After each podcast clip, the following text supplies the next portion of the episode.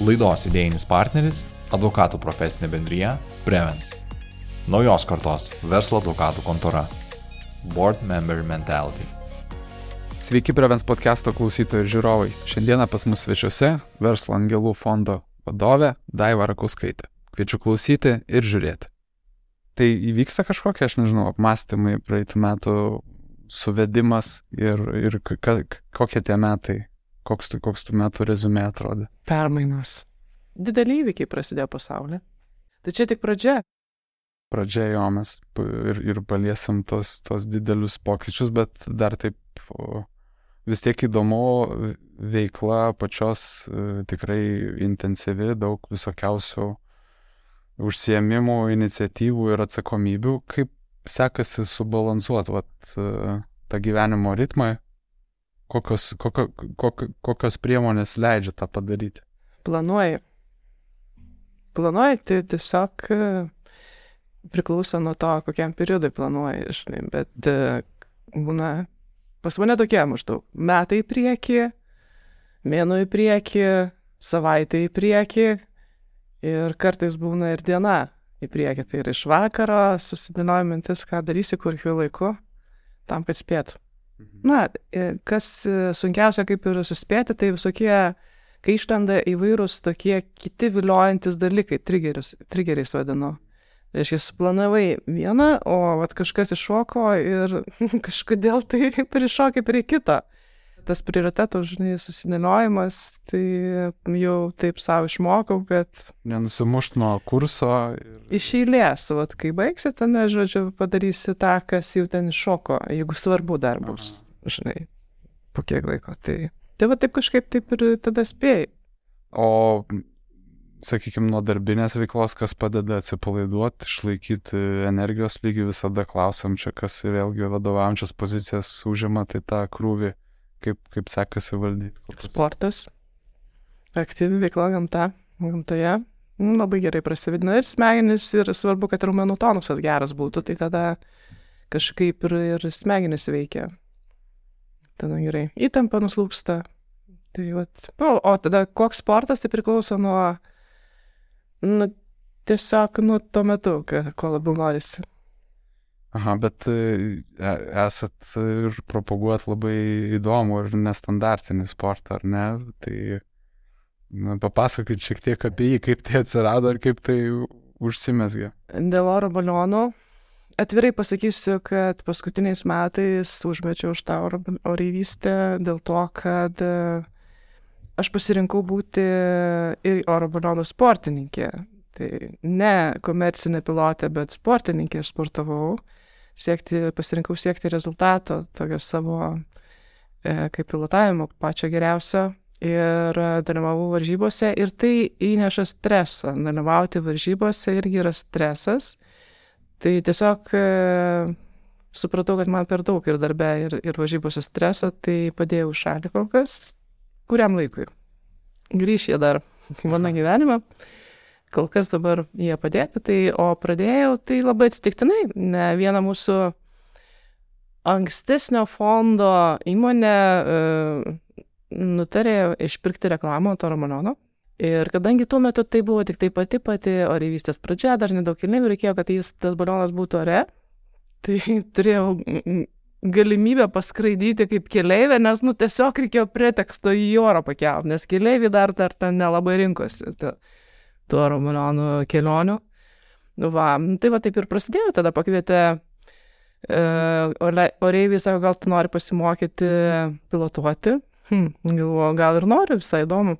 Na tai va taip ir pradėjau. Kiek tai yra sudėtinga pradėti, kiek, su kuo reikia su, sukovoti prieš pradedant? Tai pirmiausia, teoriją išmokti.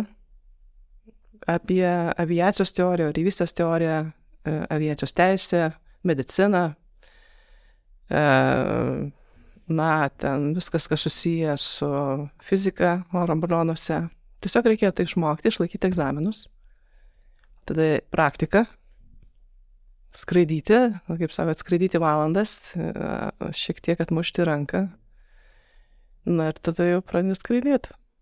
Tai visas laiko, laiko prasme, tai man užėmė nuo pavasario iki rudens. Nes, žinai, oryvystėje nėra taip, kad kai su lėktuvu melė kada pasiemi, nu, ne visai, kad bet kada ir su lėktuvu, bet e, ten labai reikia taikyti orą. Tai yra, turi pakilti tik anksti ryte arba vakare prieš saulėlydį. E, tam tikra vėjo greitis turi būti, vėlgi tos gamtos sąlygos, tai tiesiog reikia atsitaikyti, tai nėra taip paprasta tą laiką pasirinkti. Dėl to išsitempia laikėtas, e, reiškia, mokymasis. O man išėjo taip, kad e, labai gerai buvo mokytis varžybose. Tiesiog vienose iš... E, tai man tos varžybos taip patiko, azartas pakilo, kad irgi norisi rezultatą parodyti. Ir, ir tada taip ir pradėjau, perėjau į sportinę oreivystę. Ir ją 13 metų tą ir dariau. Mhm. Aš dar vis tiek nesusilaikau, nes labai įdomu, e, kaip pačios varžybos, kaip jos vyksta ir kaip atrodo pats varžybų formatas, sakykime, tų didžiųjų varžybų ir kuriuose teko dalyvauti? Tai visų pirma, tikslas yra tikslumas. Na ir ten, kad tą tikslumą demonstruoti yra sugalvota mm, kažkur apie 20 ar 30 užduočių tipų. Tai anksti ryte keliesi, eini į briefingą, varžybų direktorius pristato, kokias jis užduotis yra parinkęs, dažniausiai ryte būna daugiausia laiko skrydžiui, tai ten būna, tarkim, nuo 5 iki 8 užduočių, kurias turi atlikti ir, ir išlėki ieškoti starto vietos ir, ir kylė skrendi. Būna, kad 2,5 e, valandos, 2-2,5, gal kažkada ir 3 netgi valandas yra tekę skristi Va, bet paprastai tik iki tiek, daugiau neužtempia, nes prasideda termikai, kurie yra pavojingi oro balionams. O kas tai yra termikai, tai galbūt matėte, jautėte lėktuvus, skrendant tokias duobas, būna, kad mhm. lėktuvas įkrenta. Tai va čia yra termikai, kai mm, iššilę, iššilusi oro srovė kyla į viršų, pakyla iki debesies, Jeigu matote balti debesėlį, tai žinojot, kad ten maždaug termikas atsimuša. Ir paskui, žodžiu, leidžiasi atšalusi oro sarvė, leidžiasi į apačią ir jeigu tu skrisdamas patenki ten, tai iš pradžio labai kelia į viršų, paskui labai stumia į apačią. Tai, tai labai pavojinga, nes negali kontroliuoti. Labai stipri ten ta srovė būna. Tai kaip ir ekonomikos ciklai, taip kartais būna, atrodo, labai stipriai pakelia į, į, į viršų ir tada atrodytų trenkia stipriai žemyn. Tai va, tai svarbu laiku nusileisti arba per anksti nepakilt čia vakare. Nu, ta prasme, nes termikai pradeda formuotis ir jie atsiranda maždaug 2-3 valandos po, nu, maždaug 3 valandos po saulėtekio ir baigėsi maždaug 2 valandos iki saulėlydžio. Tai dėl to oro balionai, matote, kyla vakarais, jeigu iš Vilniaus, arba ten anksti ryte, kai dar miegat. Kartais dar pamatom ir taip. Jo. jo, čia įspūdinga, nestandartiška ir galbūt nemažai yra paralelių su tuo, kaip prasidėjo jūsų profesinė veikla, nesusijusi su investicijomis. Gal galit pasidalinti, kaip ta karjeros pradžia atrodė investiciniam sektoriui? Tai mano karjera prasidėjo anksčiau nei oryvystė. Aš šiaip pradėjau dirbti finansų maklerio įmonėje Suprema, dar studijuodama universitete. Ir toks man įsimintinas įvykis buvo tai, kad antrą mano darbo savaitę buvo, įvyko pirmoji vertybinių popierių biržų sesija. Tai turėjau progos, na, paploti pirmąją, biržas, man atrodo, tada buvo uždarimas sesijos jau, taip, prekybos, tokia, tokia buvo smagi. Šventė. Smagi tokie, smagus prisiminimas. Tai buvo 94 metų rugsėjo, berots 14 ar 15 diena. Tai, va, Aha. tokia, tai čia mano pradžia buvo, antra mano darbo savaitė. Na ir pradėjom statyti mm, vertybinių popierių biržą. Aš tuo metu mm, dirbau finansų analitikė, mano darbas buvo analizuoti įmonės listinguojamas vertybinių popierių biržoje. Tuo metu visos akcinės bendrovės buvo įtrauktos į biržos sąrašą.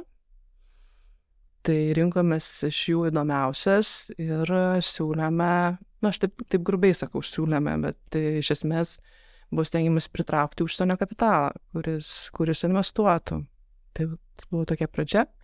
Tam, kad e, išmokti, kaip tai daryti, nes tuo metu tikrai nebuvo studijų Lietuvoje, tai mes suradome tokią e, atistuoto finansų analitiko programą Charter Financial Analyst, kuri yra labiausiai paplitusi pasaulyje visi, beveik visi, nu, na, absoliuti dauguma gal net sakyčiau taip, finansų, kurie dirba su vertybiniais popieriais, vertybinių popierių rinkoje žino, kas tai yra CFA. Tai nutarėm, kad reikia ir Lietuvoje, kad mūsų žmonės e, tą programą baigtų, kas nori. Studijos tikrai sudėtingos, visiškai susijęs su praktika, tai mums labai daug padėjo, labai davė daug žinių. E, jos sunkios, nes turi dirbti ir mokytis labai daug medžiagos.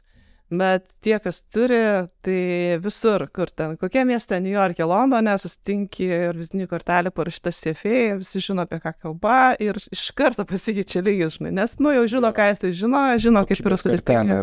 Taip, nieko nereikia aiškinti, tau nieko nebereikia įrodinėti, ką tu moky, ko nežinai. Tai va, tai, tai tas, va, taip ir stumėmės tada į priekį. Aišku, berots 97 metais buvo viena pirmųjų krizių vertybinių popierių biržai. Na, ta prasme, 94 prasidėjo, vystėme, vystėme, tada krizė, paskui e, atsigavimas, paskui vėl krizė susijęs su Rusija. Nu ir taip po truputį, po truputį vystėsi ta mūsų vertybinių popierių rinka iš uh, prekybos biržoje. Aš taip po truputį, kaip sakau, numigravau. Taip susiklosti aplinkybės, kad aš išėjau dirbti rizikos kapitalo fondą, kuris buvo tuo metu vienas iš trijų apskritai veikiančių tuo metu Baltijos šalise. E, pilnai e, buvo investavęs tą fondą Europos plėtros ir rekonstrukcijos bankas. Ir mūsų tikslas buvo investuoti įmonės nu, po privatizavimo periodo metu, išleisti nuo emisiją, įlėti pinigų į akcinį kapitalą, kas buvo tuo metu santykinai nauja dar Lietuvoje, dar nebuvo taip populiaru. Na ir taip pat truputį mokiausi daugiau apie įmonės. Laidos idėjinis partneris - advokatų profesinė bendryja Prevens. Naujos kartos verslo advokatų kontora. Board Member Mentality. O kokie sekantis etapai prasidėjo karjeroje po, po, po įvardintų? E, kadangi rizikos kapitalo fondai turi tokį ribotą gyvenimo laiką, e, kai buvo parduotos visos investicijos, e, mes turėjome įsteigę savo įmonę ir galvojame, kad tuo metu uh, ir tai buvo maždaug 2007 metai, matėme, kad tuo metu rinkoje labai stipriai trūko kapitalo smulkioms įmonėms. Nu, tiesiog niekas neskolino startuoliams. Apie startuolio savokas gal net tokios nebuvo. Bet tarkim įmoniai pasiskolinti jaunai kapitalo, tarkim, 100 tūkstančių eurų litais, nesam, nu, neįmanoma, jeigu nieko neturėjo. Ir pagalvom, tai yra niša, kur būtų galima uh, investuoti, nes yra labai daug įdomių naujų įmonių, kur reikėtų ir tuo metu irgi prasidėjęs buvo toksai vajus, kad reikia mums pereiti žemdirbystės iš tekstilės, iš maisto pramonės, nu, tai, kurių pramonės šakų Lietuvos ekonomika stovėjo, reikėtų pereiti prie aukštųjų technologijų.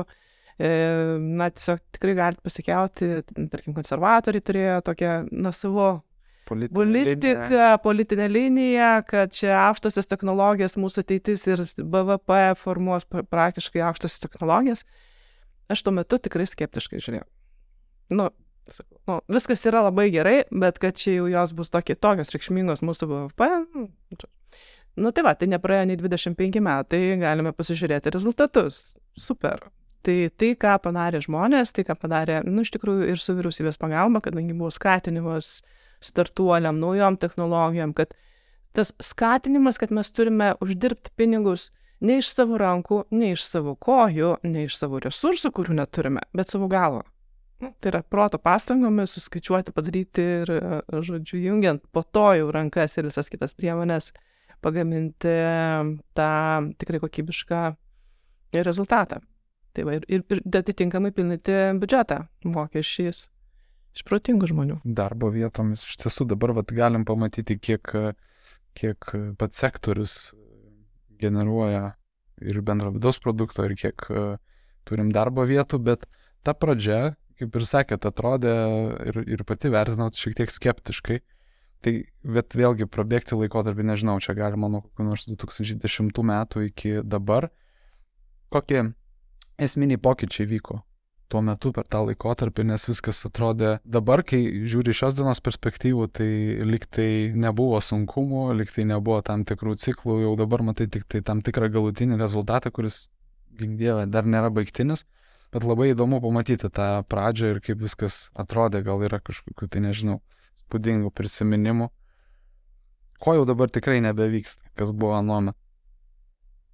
Oi, prisimenu tada, tais, tais, tais laikais, a, kad a, jeigu įmonė ban- siekia pristraukti kapitalą, aplinka sako, tai gal jau tau, jums tau yra labai blogai, kad tau reikia Mhm. pinigų, tai jau nebeuždirbi. Na, a, tai vad pasikeitė tas, kad reikia investuoti ir vystyti.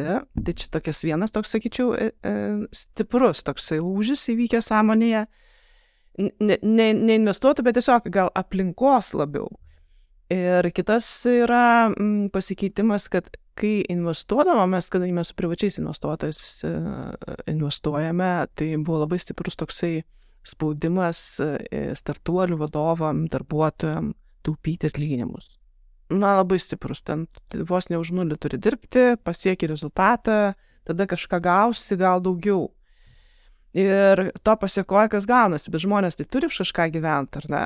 Tai jie ten dirba per kelis darbus, kažkada ten prisėda, neprisėda prie to startuolio valandą, dvi ar po darbo kažkaip, nu, išsitaško tie resursai.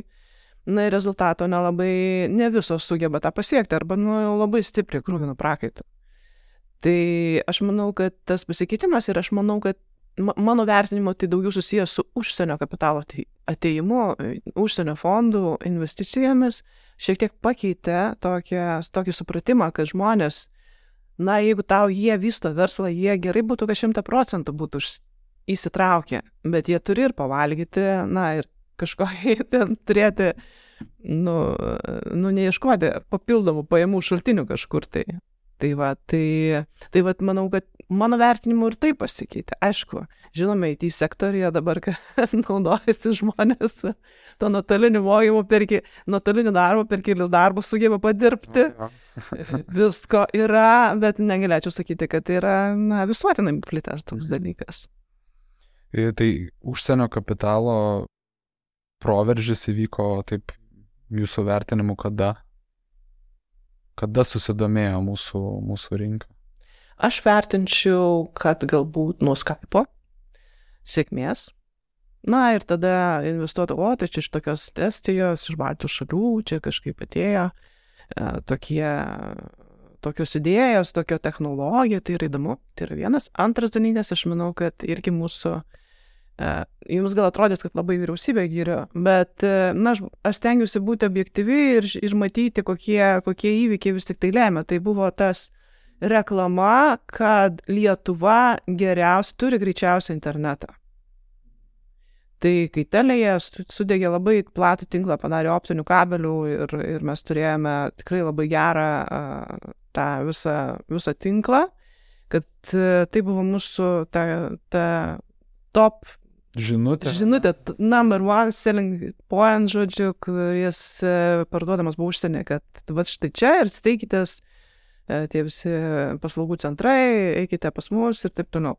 Tai ir visą tai, supranti, vienas atėjo, kita užsienietis, tad jums Barklajus, ar ne? Papasakoju ten pas save šalyje, lygiai taip pat ir mūsų vyriausybės atstovai a, važinėja po užsienį, reklamavo Lietuvą, nu tai va taip ir traukė tas ir e, investuok Lietuvoje, ir, ir, ir ta pati versli Lietuva, na, tikrai labai daug darbų yra padarę, kas tiesiog, žinai, labai daug pritraukia to kapitalo. Mhm. O jeigu, vėlgi gal per sudėtingas klausimas, bet dabar jaučiame efektą tam tikrų praeitie darytų darbų, turbūt e, didelis efektas jaučiamas dabar. Tai tas įdirbis galima laikyti, va, tą to laikotarpio esminį įdirbį, kurį jaučiame dabar. Ir galbūt iš, iš to sekantis klausimas, ką reikėtų daryti šiuo metu, į ką susikoncentruoti, sakykime, penkerių metų laikotarpį, kad galėtume apie tą mm, ekosistemą startuolių dar kalbėti dar gražesniais žodžiais, sakyti, vat, kaip, kaip patobulėjom, ką pridėjom. Aš sakyčiau, dabar reikėtų planuoti jau ne penkiem, o penkiolikai metų, žiūrėti labiau į priekį ir adaptu, nu, tiesiog suprasti visą geopolitinę situaciją, kokia yra pasaulyje, e, geografiją ir gyventojų skaičiaus augimo tendencijas, e, kas, e, kas, kas vyks ir tada atitinkamai matyti, priimti tam tikrus sprendimus. Tai ką aš pirmą galvočiau, kad turime labai stipriai žiūrėti ir mokytis užsienio ir kalbų, ir kultūrų, ir tiesiog laikyti, na, suprasti, kad jos tam tikros šalis, atsirinkus matant pagal gyventojų skaičių, kas, kas dabar pasaulyje sparčiai auga, ir atitinkamai jas labai stipriai analizuoti ir palaikyti ryšius, stiprinti ir verslo ryšius ir kitus, nes po to, kai jau mes norėsim, tarkim, kokia nors krizė bus ir sakysim, o, tai gal į tą šalį reikia pradėti pradėti, jau bus vėlu. Mhm. Reikia, kaip sako, ruošk rogės vasarą, o vežimą žiemą. Tai tada, kai dar niekas nespirga ir nieko, jokio spaudimo nėra, tai tada vat, reikia ir daryti tą. Tai būtent aš manyčiau dabar. Ir ką aš konkrečiai turiu galvoje, tai yra mūsų ateitis, yra mūsų pardavimų rinkos ir Azijos rinkos. Ne Europos Sąjunga, ne Amerika, e, bet būtent ten mūsų galutiniai vartotojai. Tai kokias tendencijas tam pastebi, pastebite ir kokios, e, galbūt kokie duomenys indikuoja, kad e, tos rinkos yra artimiausioje ateityje mūsų fokuso taškas? Tai pirmiausia, noriu atkreipti dėmesį, kad vienam iš žurnalų mačiau paskelbtą, kad tikėtina, kad šių metų, 23 metų, balandžio 14 dieną, Indija taps didžiausia pasaulio šalis pagal gyventojų skaičių. Tai tas laimingasis, kuris gims tą dieną ir persvers. jo. Labai svarbus pasauliui. Jo. Tai čia taip pajokaujant, tai ką matome, kad būtent Azija, Kinija, gal šiek tiek jau po truputį nueis nuo pėdestalo kaip didžiausia šalis, Indija pagal e, sparčiai augančias ekonomikas, augantį gyventojų skaičių ir atitinkamai augančią vidurinę klasę, kuri yra pagrindinis šalies vartotojas, pagrindinis vartotojas šalyje. Tai ir šita tendencija išliks maždaug 30 metų, na, kada, kada, kada reiškia, ta Azijos šalis, tame tarpe ir Saudo Arabija, Junktinė Arabų Emiratai, ir, ir, ši, ir, ir šita pusė, žodžiu, jinai irgi sparčiai auganti. E, po to matom pagal gyventojų skaičių ir ekonominį išsivystimą, šiek tiek augimo tendencijos turėtų pereiti į Afriką, Ir maždaug po 50 metų, po 50-70 metų Afrikos šalis bus tos, kurios bus sparčiausiai augančios. Žinoma, jeigu išsipildys ant faktorių, kad, kad tai, ką galvoja mokslininkai, primdami, padarydami prielaidas dėl gyventojų ir ekonomikų augimo, tikrai tai išsipildys.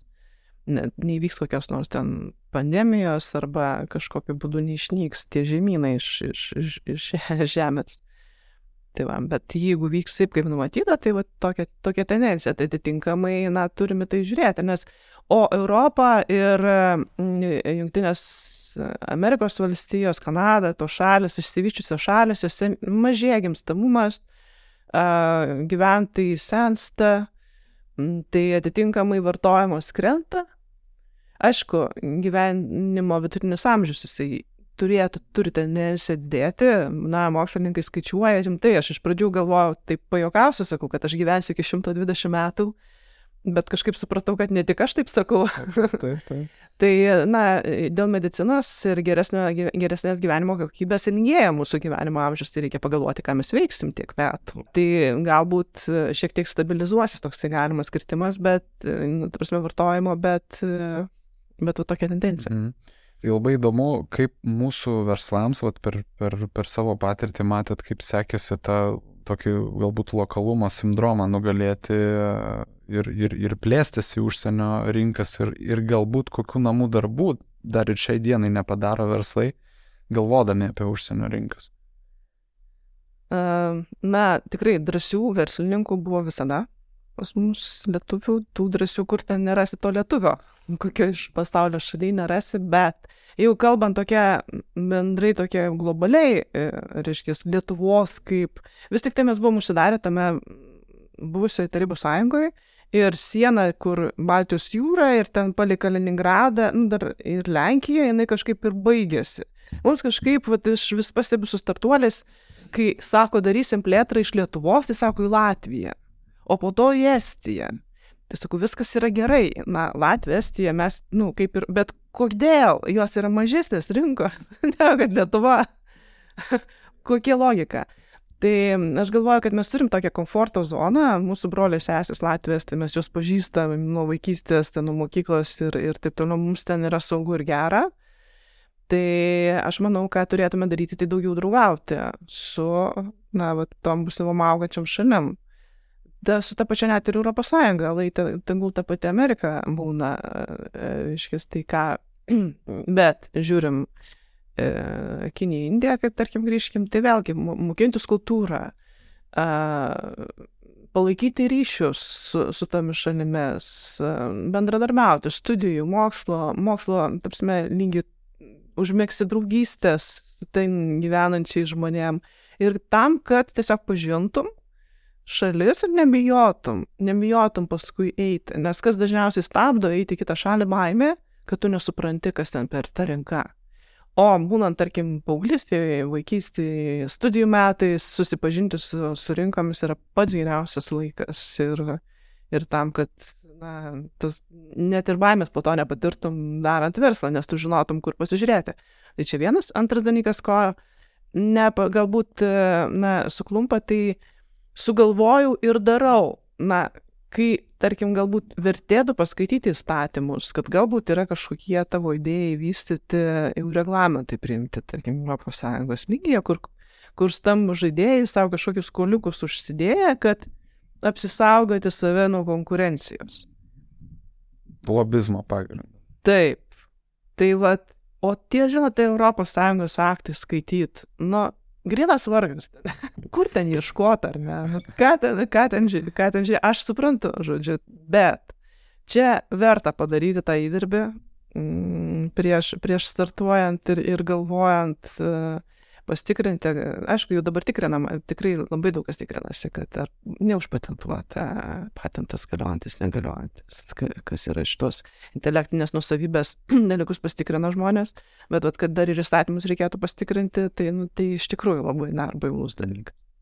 Bet turbūt ir, ir, ir, ir pajausim besikeičiant kartom, tas vėlgi ateinančios naujos kartos vis labiau tą pasaulį supranta kaip globalesnį, kai kurie supranta pasaulį be sienų ir turbūt tikrai pamatysime ir tam tikrą proveržį ir, ir, ir, ir, ir pradinėse startuolių strategijose galbūt jau ten ir nebefigūruos ir, ir Latvija, Estija ir Gal matysim, žinai, sako Marsą, tada sakysiu, kodėl Marsas. jo, tai tikrai aš manau, kad ta, ta diskusija gali labai greitai atsitikti ir, ir da, dabar dar turbūt juokavom, bet...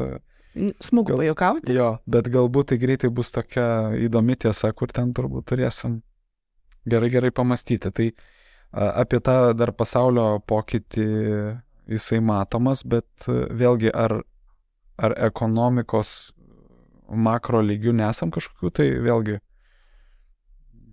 tektoninių lūžių ar esminių pokyčių kontekste, kuriame dabar gyvenam.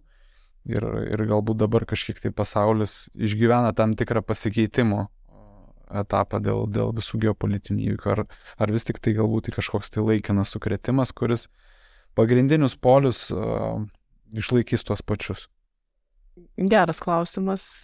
Gerai pagalvoti, aišku, priklausys nuo to, kaip pasiskirstys tai svorio centrai, politiniai svorio centrai rytų, rytuose ir vakaruose. Na, nu, su vakarais, sakytum, viskas aišku, klausimas, kaip ten tuose rytuose, aš turiu galvoje Rusiją, kas ten joje įvyks.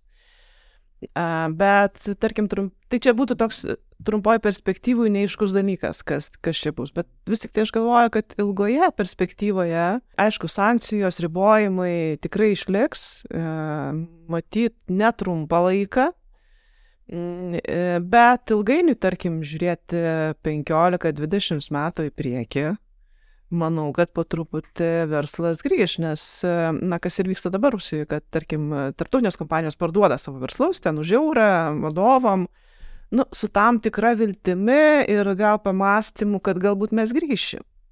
Ar ne, kad, kad kai kas galbūt su ta, su ta mintim, kad grįšim, kažkas, kad negryšim, bet vis tik tai yra tokie, manau, pagalvojimai.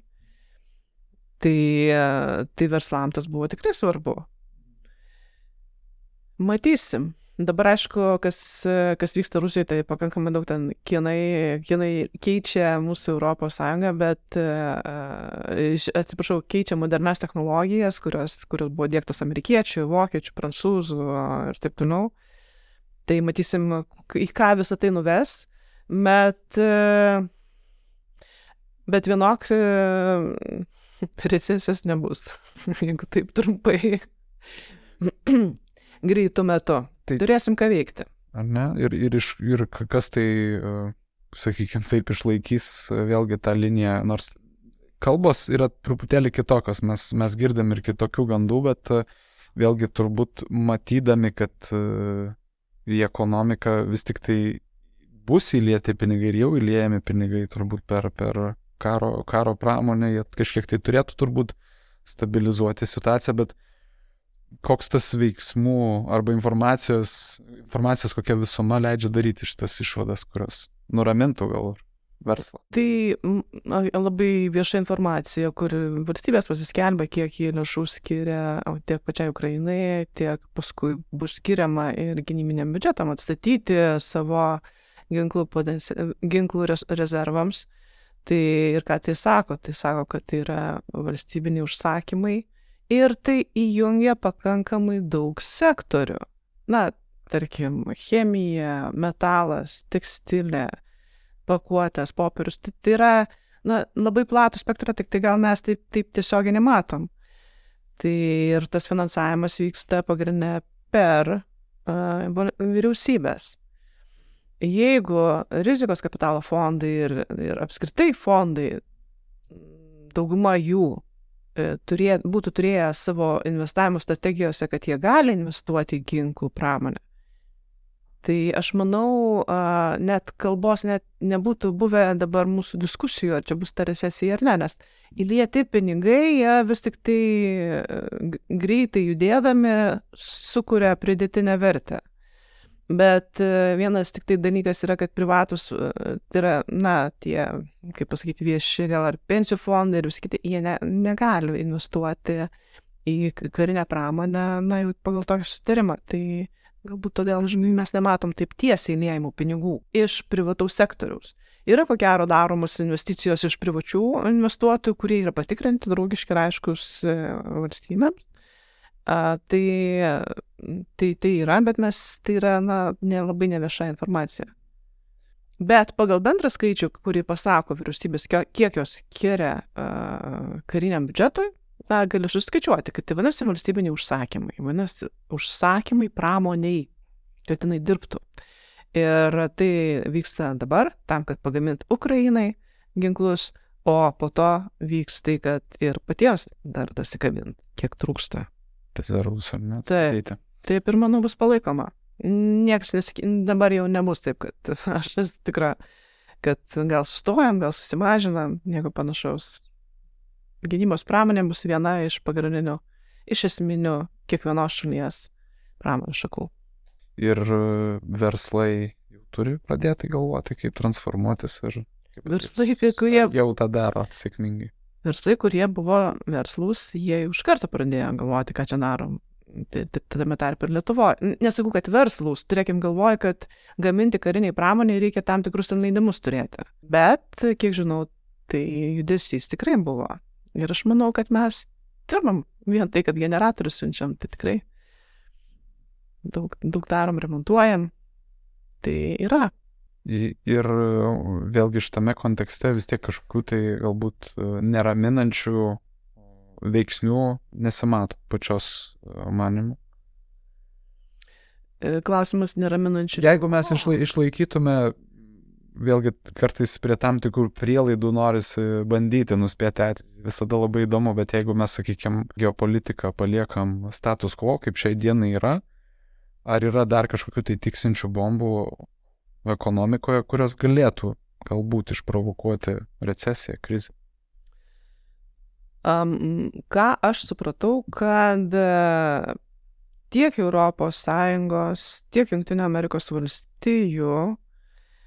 e, centrinių bankų valdytojai, politikai, finansų ministrai suprato per 2008 metų krizę, kad užsukus pinigų kranelį ekonomika nustoja aukti, o ne ir įkrenta, o ne auga, jie tai suprato ir, ir aš, manau, kad aštuntų metų krizė būtume tikrai leng, greičiau atsistatę, dabar atsistatinėjo penkis metus.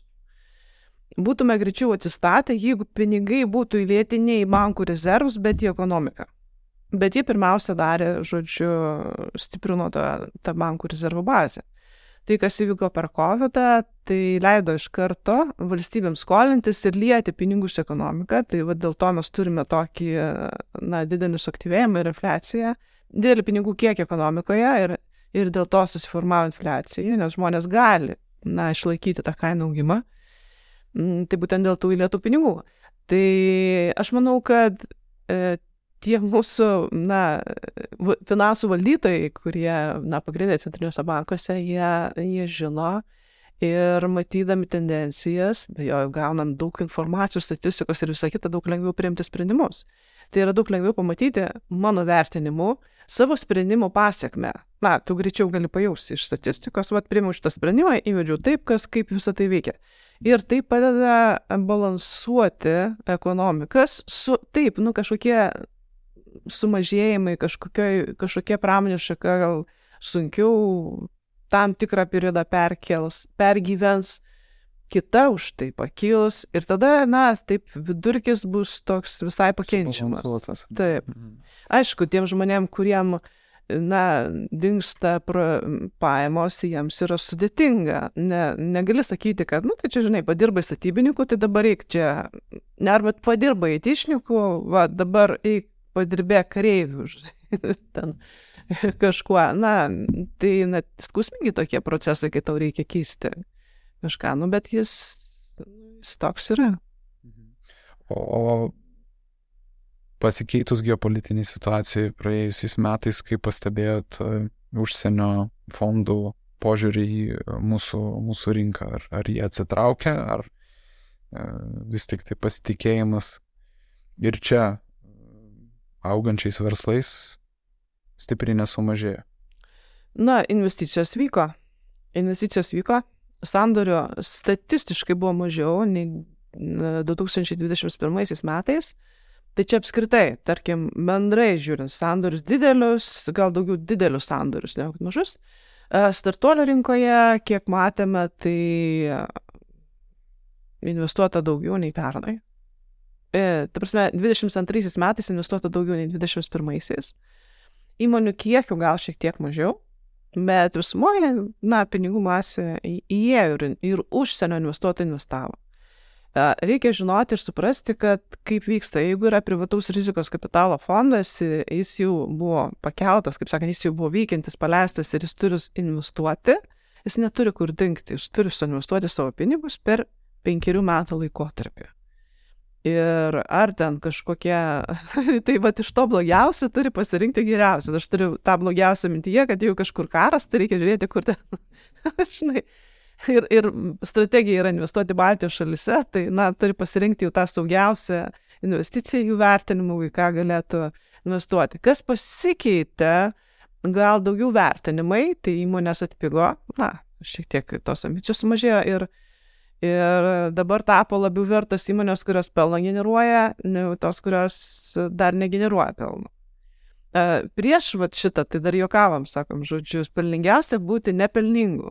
Vos tik tai nes tavo daugiklis ten šimtas kart pardavimai, ar ten dar kažkiek ten kart pardavimai.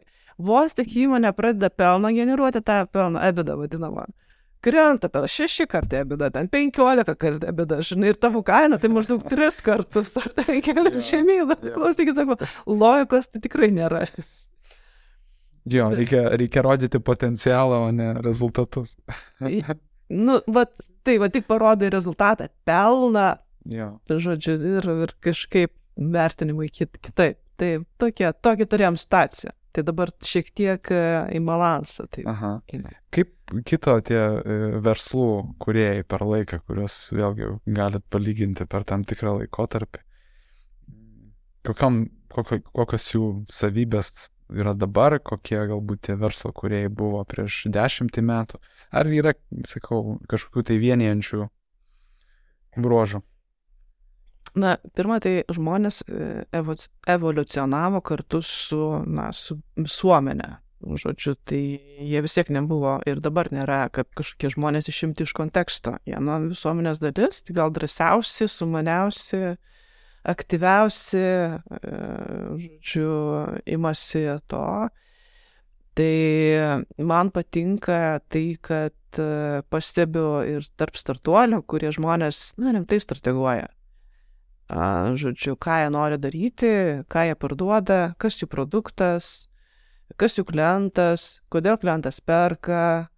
A, ta prasme, jau, na, tai iš tikrųjų, na, taip gana giliai, kaip sakau, kapsto, atranda tą ky momentą, tas, tą kritinę skausmo vietą, žodžiu, ir, na, duoda jiems tų vaistų nuo, kabutėse, nuo skausmo savo produktą. Ir, ir dėl to jiems sekasi. Tai, tai, o tarkim, dalis būdavo, kad, žinai, o, perka tai gerai, žinai, bėgam. Bet tai bėgam kur? Į kurią kryptį? Tai va šito trūko. Dabar jau taip truputį jau, jau pradeda žmonės. Vieni, ir kas yra labai gerai, kad bendrauja. Yra klubai bendruomenės ir tada žmonės, na, bendrauja vieni su kitais, dalinasi tą patirtim ir daug yra lengviau, manau, jiems išmokti suprasti ir savo kryptį rasti, negu kad eiti ten į paskaitas, klausytis protingų dėstytojų, kurie galbūt ne, neturėjo savo verslo žodžiu, ir, ir tada kažką daryti. Aš tikrai nieko nekritikuoju, bet manau, kad stipriai tiesiog vystomės, tobulėjom kartu su visais. O kaip tie vadinamieji startuolių pičiai, kaip jie atrodė, turbūt irgi e, dabar atrodo visiškai kitaip negu vėlgi pasižiūrėjus šiek tiek atgal, gal galima tokias, vat, vėlgi, tam tikrus bruožus prisiminti ir, ir, ir tuo, tuo pačiu parodyti, kiek vis tik tai nuėjom ir kokie, kokiame lygyje jau dabar esame. Esminis, kas pasikeitė, tai laikas būdavo anksčiau taip į 15 minučių sutilpt, labai didelis iššūkis buvo, dabar į 7, į 3 minutės žmonės turi sutilpti su savo pristatymu. Tai yra, kad tu taip turi gerai išgryninti savo idėją ir pristatyti, kad, kad žodžiu, na, investuotojai suprastų, kad va, čia reikia investuoti. Tai, tai va šitą čia yra labai toksai didelis pokytis ir čia yra didžiąją dėka mūsų akceleratorių tų žmonių, kurie dirba akceleratoriuose ir moko žmonės daryti šitos tokius trumpus, koncentruotus gerus pičius. Tai, va, tai čia toks, sakyčiau, kaip geras dalykas, bet dar po, manau, penkių metų bus dar kitaip. Čia aš visada sakau labai gerai, kai gali pažiūrėti penkis metus atgal ir šiek tiek galbūt su šypsena pažiūrėti į tai, ką darėjai, nes tuo metu tai būna. Jo, Na, nu, tiesiog, bet tai reikia priimti ne dėl to, kad tu kažkoks buvai kvailas, kažkoks ten e, netoks, kažkoks blo blogesnis, bet dėl to, kad tiesiog, na, žingsnis po žingsnio, žinai, mes einam toliau. Jo, bus įdomu, bet e, dar labai įdomu išgirsti uh, jūsų fondo investicijų atrankos kriterijus, kas vėlgi, kas galbūt būtų, tą, ką būtų galima atskleisti, kokias, kokius kriterijus į pačius svarbiausius esate išsikėlę prieš atliekant investiciją ir kokie dalykai yra svarbiausi? Na, rinka, svarbu, kas, kokie žaidėjai toje rinkoje, ar yra galimybė mm, toliau aukti ir kokiu būdu, kokia konkurencija toje rinkoje, mm, tai čia šities svarbus dalykai. O po to yra mm, founderiai, vadovai, komanda, kas jie tokie, jie pavyks išvystyti, nepavyks, ką jie galvoja. Aišku, ir pati strategija, kokią problemą sprendžia, kiek tai yra skausminga žmonėms, vartotojams, kad jie norėtų tą skausmą atsikratyti ir naudotųsi tą paslaugą ar produktą. O kiek, ką norisi pamatyti founderių pitčio pristatymę, atsakant į klausimus, ko jie, ką, jie, ką norisi girdėti? Nu, kokią, kokią kliento skausmo zoną jie sprendžia. Kiek klientui, tam galutiniam vartotojui yra svarbi jų paslauga, kokią pridėtinę vertę jie sukuria. Tai čia yra esmė. Ir dabar kalbant apie dar vieną labai svarbų aspektą, aš kalbantis girdžiu, kad vis tik tai simpatizuoja ir su didesniu pasitikėjimo kreditu žiūri į tuos e, šiek tiek vėlesnės stadijos startuolius, kurie ir nemažą dalį savo investicijų yra padarę. Bendram kontekste tai turi kažkas tai lemiamos, itin svarbios įtakos pačiame vertinime. Aš suprantu, kad vertinama visuma, bet, bet va, tas pats faktas, kad ir founderiai įdeda patys labai daug pinigų, gali keisti tą įsipareigojimo lygį. Ir kiek praktika parodė, ar vis tik tai, tai nelabai ir turi įtakos esame investavę, kur founderiai jau, na, kaip sakant, savo versluose uždirbo pinigų ir, ir deda savo dalį, kaip kviečia tada investuotojus, kad, žodžiu, jie prisidėtų prie jų ir skurtų galbūt geresnį produktą. Tai ir yra, yra tų, kurie neturi pinigų, tiesiog neturi tokio kapitalo, kurį norėtų e, investuoti ir galėtų investuoti tuo metu. E, tai aišku, verslininkas su patirtim, žmogus su patirtim vertingesnis, bet a, e, gražos tikimybė, kad tu vėl uždirbsi a, tiek, kiek jie, tarkim, prieš tai uždirbo tose versluose, nebūtinai bus tokia. Galbūt jie į mažiau rizikingus tada žiūri, ar ne? Tada ta parizikavo, dabar jie gal sako, aš, žinai, mes jau žinom. Bet čia aš tokią prielaidą darau. Tai, tai va, o tarkim, jauni ir dar nepadarė visų klaidų, gal jie drąsesni ir per tai, nesakau, jauni, aš tikrai dėl amžiaus neturiu, aš turiu mintį jauni versle, žodžiu, nepadarė savo klaidų, žinai, gal tiesiog žiūri ir kaip tik laimi, ne, per savo drąsą, žinai, nestabdo patirtos baimės ir ten guzai, metytės, visai. Jo, bet vienareikšmiškai, jeigu founderiai yra investuoja savo kapitalą, tai yra pliusas. Yra pliusas, bet nesakau, kad tai yra, na, tik ten ir investuoja. Tikrai ne.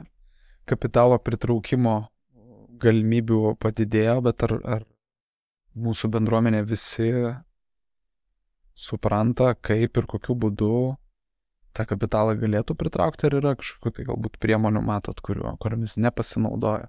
Na tai čia visuomenė, tai reikėtų žinoti, kas konkrečiai čia nepasinaudoja ir ką čia pasinaudoja. Man, man atrodo, kad a, jau ta mūsų investicinė aplinka yra, na, tokia vieša, kad, na, tikrai galima daug, daug tos informacijos pasirankioti, tai tiesiog tai reikia, na, išlėtis prie bendruomenės.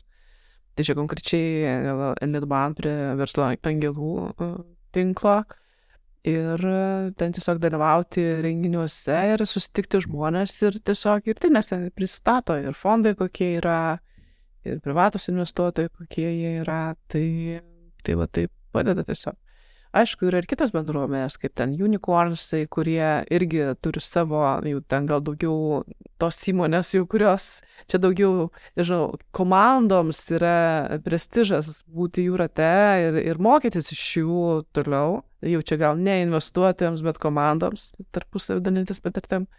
Tai va, tai tų bendruomenių pas mus, aš manau, daug yra įdomių ir, ir kur tikrai smagu dalyvauti. Būtent ten ir ta visa informacijos asimetrijos, jeigu yra, tai ten galima. Absoliutiškai, tam tinkle vieni su kitais persileisti, žodžiu, ir pasitikrinti ir greitai tą informaciją vaikštą. Net ir mes ir kripto turime, žodžiu, savo, atsiprašau, blokčeino, reiškia, asociacija, tai irgi centra, taip. Tai irgi tenais gali bendraminčių rasti ir su jais užmeskęs ryšį. Yeah. Laidos idėjinis partneris - advokatų profesinė bendryje Prevens.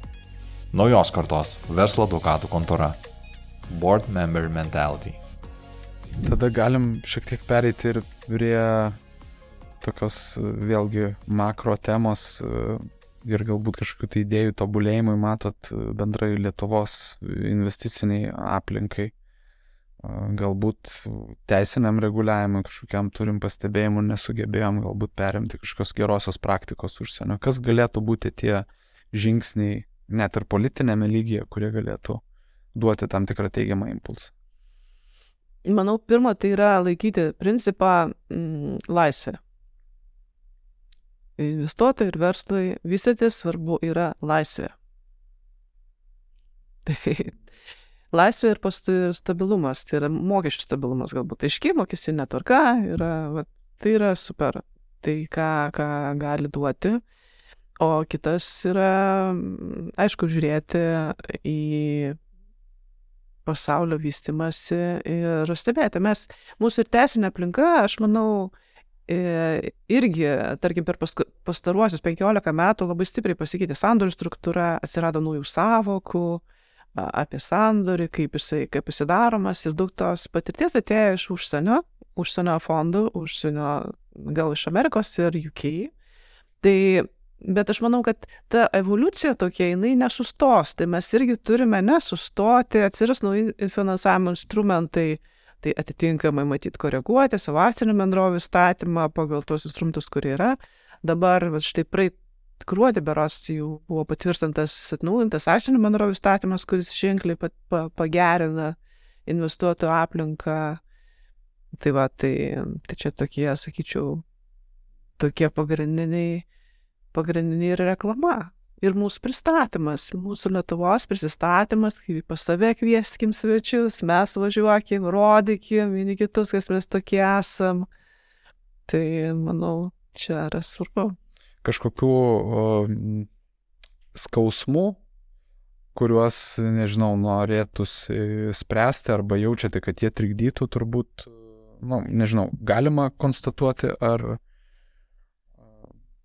vis tiek iš, iš tos būtent praktinės veiklos pastebėt, kur yra kylančių klausimų. Na, kylantis klausimai, tai pas mus matyti amelas, tas pinigų plovimo prevencijos įstatymo laikymasis. Ir man labai gaila, kad e, prieš keletą metų Lietuvos bankas, na, taip stipriai uh, užsuko fintechų kūrimo rinką, o dabar jau fintechai jau po truputį kelia sparnus iš Lietuvos, nes jiems čia jau taip labai negera gyventi darosi dėl, dėl na, tų reguliavimų.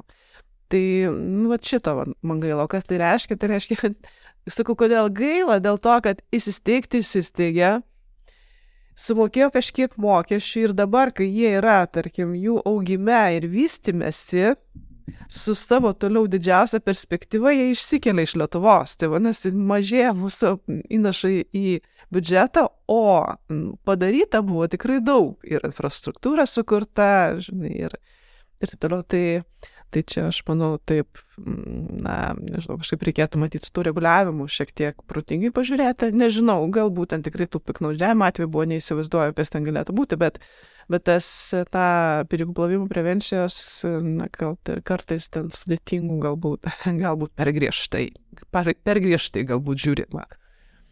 Čia tiesa, nes, nes yra labai daug klausimų šitoj temoj ir apskritai, nes vėlgi reguliatorius, reguliatorius stipriai spausdamas e, rinkos žaidėjus, pajaučia, pajaučia tam tikrus niuansus ir tiesiog paruojantis verslai, kur, kur jiem apsunkina ir, ir, ir, ir gerai veikiančių verslų operacijas ir kelia labai daug galvosakių, netgi tokių, sakyčiau, automatinių, nu, bet čia vėlgi turbūt Taip. augimo skausmai. Labai gaila, kad, žinai, vienas prasikaltęs, tiksliau, už vieną prasikaltusi visa rinka turi, na, atidirbti po to. Tai, vat, nu, va šito gaila. Bet, nu, sakau, nežinau, aš manau, kad dalyje, dalyje ten tų dalykų nėra taip jau ir blogai, žinai, kaip, kaip bet kaip, kaip iš tikrųjų. Nu, čia turbūt labai teisingas pastebėjimas, kad uh, pat, pat už pradedam taikyti vieną standartą, vėlgi paskui jau nebežiūrim individualiai situacijos, nebevertinam ir yra kažkoks tai vėlgi prasižengęs, kuris suformavo tam tikrą naują priežiūros standartą, nebūtinai pagrįstą. Arba, žinai, kaip sako, aš, žinai, galbūt, žinai, mes labai griežtai vertinam, ar ne, ir ten tų baudų prirašom, sakau, galbūt, su visa pagarba Lietuvos bankui.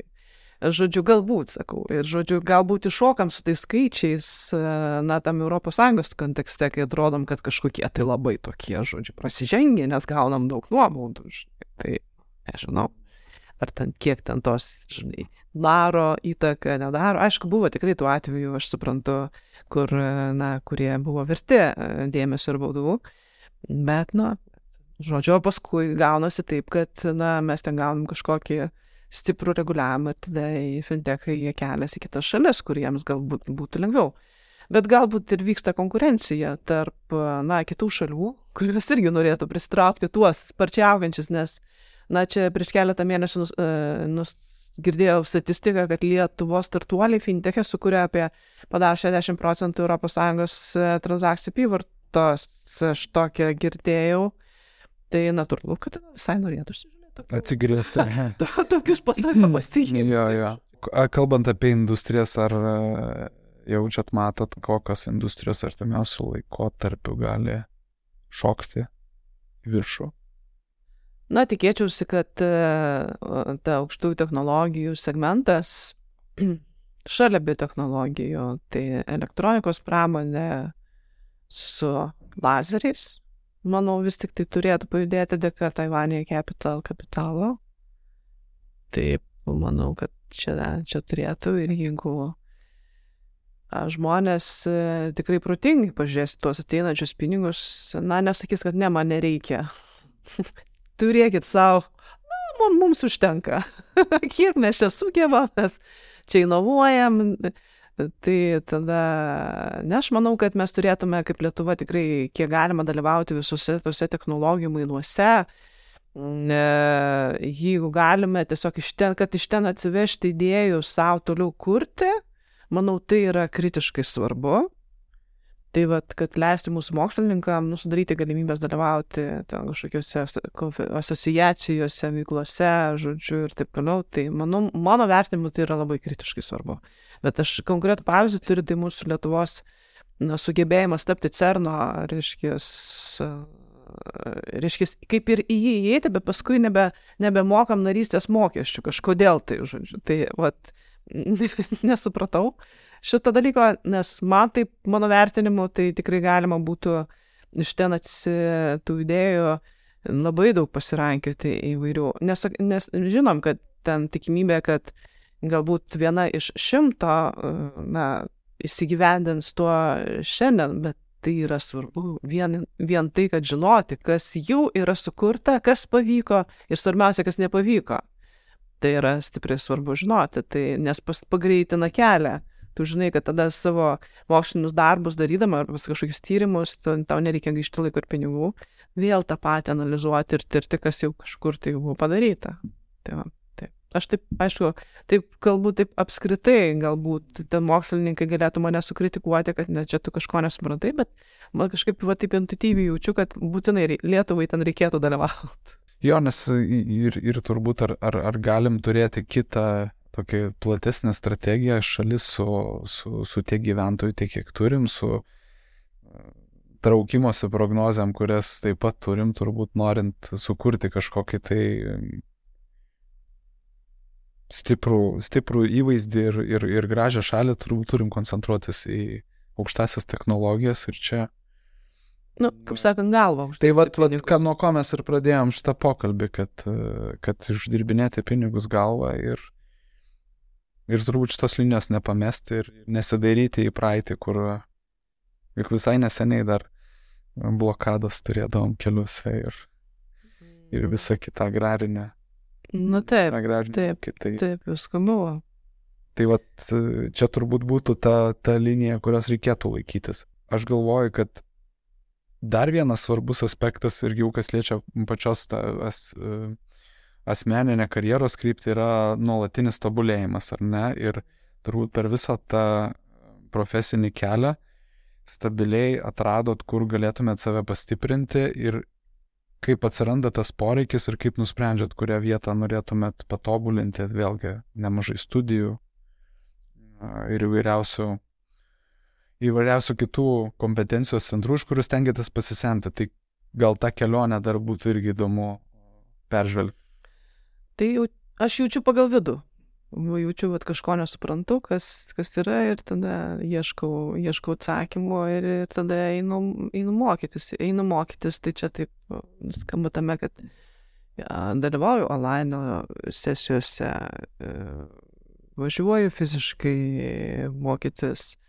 Tiesiog, e, na, sakau, priklausomai nuo poreikio. Nesakau, kad aš kiekvieną kartą, ten kiekvieną dieną mokusi, gal taip nėra, bet pasirinkė savo kryptį, va aš dabar noriu šitą pastudijuoti, tarkim, psichologijos kažkuria tai. kryptį, kad suprasti santykius tarp darbuotojų, vadovų ir taip toliau. Taip, pasiemi tą, reiškia, pradirbi su psichologai, žinai, išmoksti pamokas. Ne, tada galbūt e, mokėsi kažką apie vadovavimą, tada važiuoji į mokyklą pasimokyti vadovavimo, galbūt trūksta žinių apie makro, tada važiuoju pasimokyti makro. Tai, tai va taip po truputį, taip ir tiesiog dėliuoju pagal vidų, kuris kreipia ir sako, ko tau reikia perki knygas, perku knygas ir, ir, ir skaitau. Mhm. O pa, pa, paskutinė mokslų patirtis, gal galit pasidalinti, kaip, ką, ką pavyko pasisemti būtent paskutinėse studijose? Paskutinės mano studijos tai buvo SS Vers Business School, vadinamoji, kartu jie su Wharton universitetu padarė tokias labai geras studijas Global CEO, tai yra na, viso pasaulio, kad vadovų lygiai tai yra žmonės, kurie valdo tarptautinius verslus, apie įvairias rinkas ir, ir tendencijas. Tai va, paskutinis, na, kaip ir tas blokas studijų buvo apie Kinijos rinką. Tai, tai buvo be galo, be galo įdomu ir naudinga suprasti, na, išmokti šiek tiek prisiliesti prie jų. Ir mano atradimas toks įdomus buvo, kad jie ir žmonės, mes bendravom ir su žmonėmis, kurie jau ten europiečiai, kurie, na, ten dirba Kinijoje, tai visi pasakė du dalykus vienodus. Tai yra, kad jeigu nori įeiti į Kinijos rinką, tu turi du metus su jais bendrauti, iki pakol padarysi sandorį. Tai, tai vad mūsų gerbėmėjai verslininkai suprasit, kad kai atėjo krize Lietuvoje, neparduosit iš karto ten, jeigu kinams, tarkim, nereiks to produkto. Na, tai tarsi, jeigu jiems tuo metu reikia, tai, tai galbūt ten greitai su jais ten sandorį padarysi, bet šiaip ne, tai va. Tai yra vienas, o antras dalykas būti lankščiais, kad, na, turi taikytis prie... Yra kliūtis, nu, jeigu negali apeiti, jeigu negali jos nugalėti, tai apeik. Ne, ne, ne, bet nesusto. Neeikvok savo energijos nereikalingiem, beprasmiam dalykam, nes esmė yra energija. Tavo gyvenimo, kaip įmonė energija yra pinigai, kaip pinigai baigėsi, baigėsi įmonės gyvenimas, žmogaus e, ky esybė yra energija. Kai baigėsi energija, baigėsi gyvenimas. Nu, nes žmogus nebegali savęs, žodžiu, nei pakelti, niekur jis miršta. Tai va čia yra esmė, tai negaišti savo energijos niekams. Tai labai gražus palinkėjimas ir aš manau, kad jis labai puikiai apibendrina mūsų pokalbį, tikrai išgirdom daug įdomių minčių. E, labai norim padėkoti už skirtą laiką ir gražios žiemos, gražių naujų metų ir gerų investicijų. Tai ačiū labai, tai jums taip pat linkiu gerų pašnekovų, įdomių ir na, tikrai, kad tas laikas, kurį praleidžiate, jums būtų naudingas ir jūsų sprendimams. Ačiū labai.